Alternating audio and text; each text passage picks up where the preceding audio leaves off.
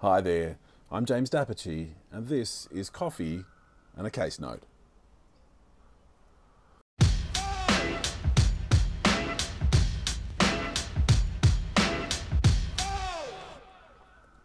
Team, today we are going to talk about privilege, and uh, not the kind of privilege that we sometimes discuss.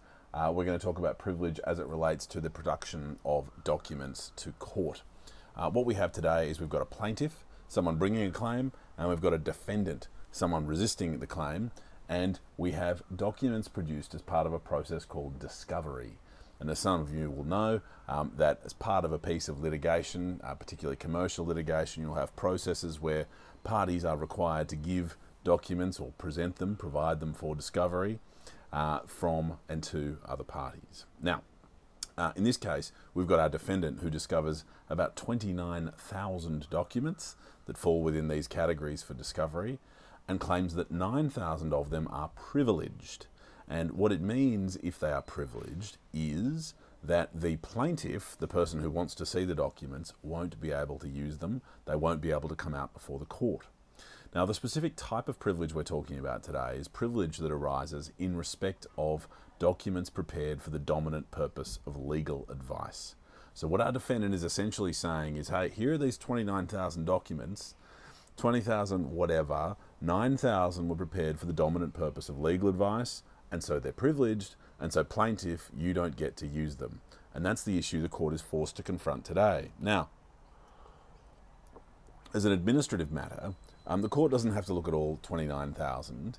And indeed, in relation to matters like this, where courts are deciding um, whether to uh, consider privileged has been upheld or waived, um, sometimes the court won't even look at the documents themselves. And here there are about 25, 30 representative documents that were taken to represent the various categories, so the court didn't have to sort of consider the status in relation to all of them.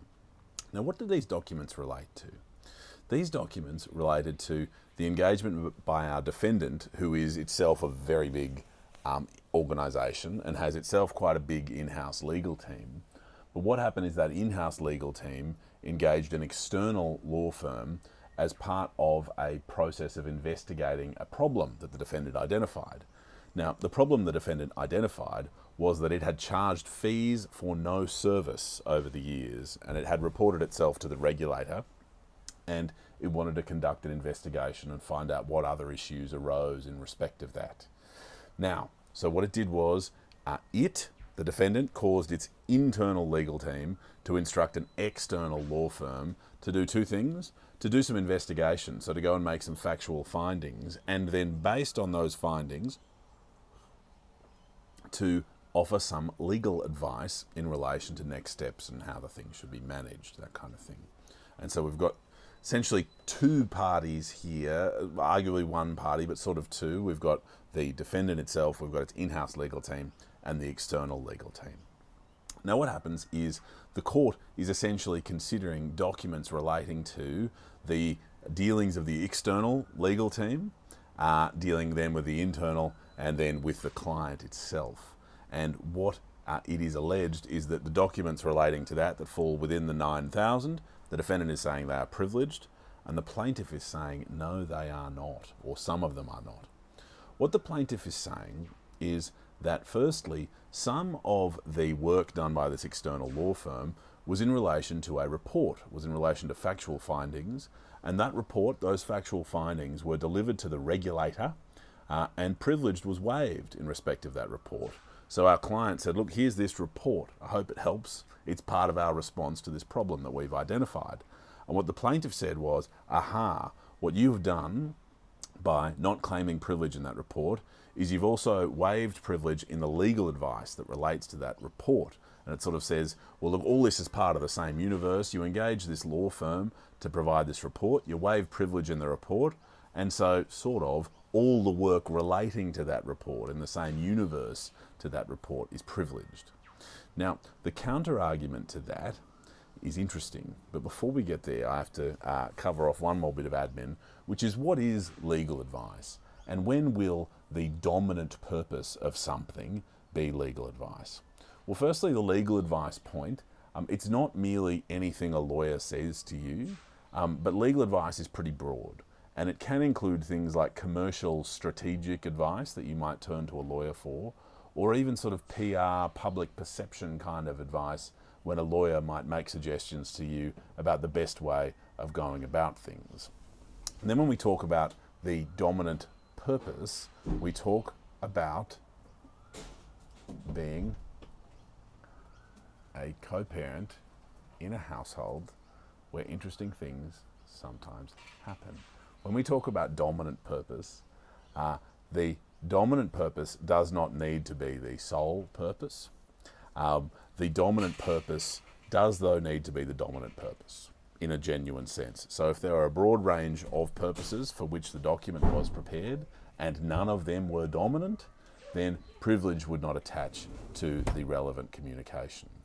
If uh, the, there were a broad number of purposes and the dominant one was legal advice, then privilege would attach. And so uh, we have this sort of back and forth about, well, all right, this work that was done is going to comprise work which includes factual findings, right? There's an investigation, we've got to find out some facts, and it's probably going to comprise um, commenting about the law. And one of the things the plaintiffs say is, well, not really. Um, and the plaintiffs point to a finding in the Hayne Royal Commission or a comment made in cross examination where counsel put to the relevant defendant that, well, you don't need legal advice to know that you're not supposed to charge fees when you don't deliver any service. So essentially, the plaintiff's saying none of this is really legal work. Uh, one part of their argument is none of this is really legal work. This is all factual investigations. None of it's advice. None of it's prepared for the dominant purpose of advice. Um, you're trying to find out the facts you're trying to investigate. Now, the really short point is um, there's a nice little microcosm the court deals with, and there's some other workplace issues that we won't get into today. But there's one microcosm of a first draft of the report that comes from the external firm to the internal in house legal team, then from the in house legal team into some senior executives of the defendant. And what the plaintiff and the defendant get into an argument about is well, was that report going through hand to hand combat or, or, or advice in relation to the report? Was that for the dominant purpose of providing legal advice? Was it privileged? And what the court found, in short, was yes. And so privileged attached to all of the relevant document categories the court was looking at. And so that's what the defendant had to prove. But then the plaintiff argued that privilege had been waived in some circumstances. And so it was for the plaintiff to prove that the defendant had waived privilege, because if you waive privilege, uh, then the plaintiff can still get access to those documents. And so the plaintiff argued, hey, look, you disclosed this report, you disclosed the work of this law firm to the regulator, and in doing that, you waived the privilege attaching to all this other sort of advice work uh, and all this other stuff that this law firm did for you. The short point is the court did not agree with that. So the court had found the defendant was right that it was privileged, the plaintiff was wrong in that privilege has not been waived, and the plaintiff lost in arguing that uh, privilege uh, had been waived or did not exist. And so costs followed the event, which means the plaintiff had to pay the defendant's cost of that application. And I hope that discussion assisted you in understanding um, the law of privilege and what it's like to get interrupted when doing a legal marketing thing for your law firm. Cheers.